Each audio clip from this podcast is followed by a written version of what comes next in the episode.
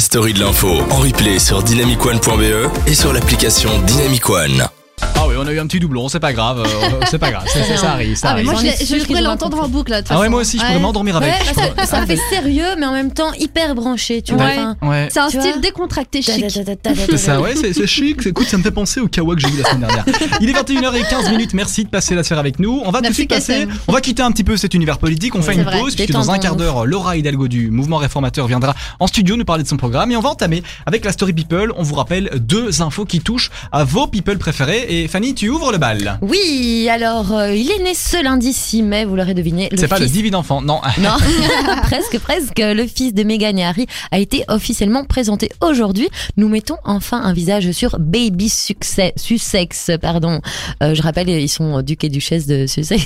Voilà. vrai. Alors on connaît désormais aussi son royal prénom. Il s'agit en fait de Archie Harrison Mount- Mountbatten Windsor, s'il vous plaît.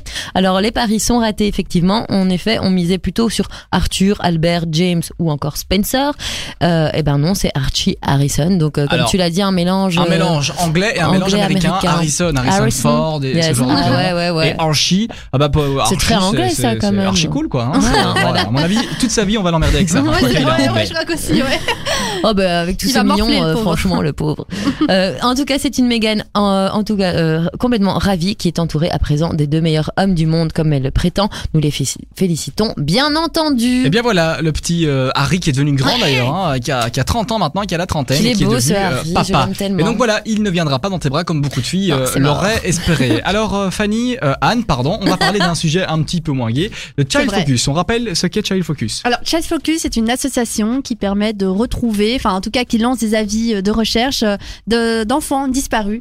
Et alors là, Child Focus, bon tu disais que c'était pas très marrant, mais en fait c'est plutôt marrant puisque Child Focus lance le jeu Missing. Donc Ah, c'est un, un jeu. c'est- Focus, hein, pas Child Focus. Hein. Dit Just Child Focus. sur toutes les lettres. Non, Child Focus, s'il vous plaît. Euh, Pardonnez-moi. Je...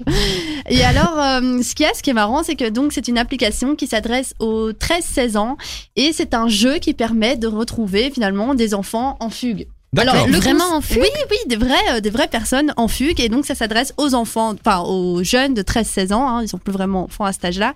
Et donc, euh, l'application va être euh, disponible Lancée, ouais. sur euh, Google Play et l'App Store. Pour l'instant, elle est encore en traitement, hein, on va dire ça comme ouais, ça. Et donc, euh, Child Focus a décidé de s'investir euh, dans cette problématique de la fugue. C'est une première initiative, un premier pas, explique Nell Broters, directrice de prévention et développement à Child Focus.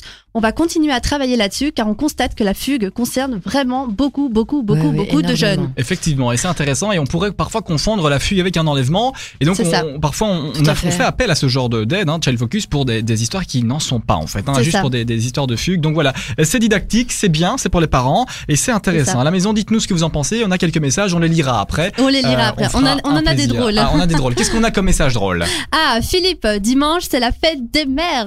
C'est la fête des mères, Des mères, effectivement. MR.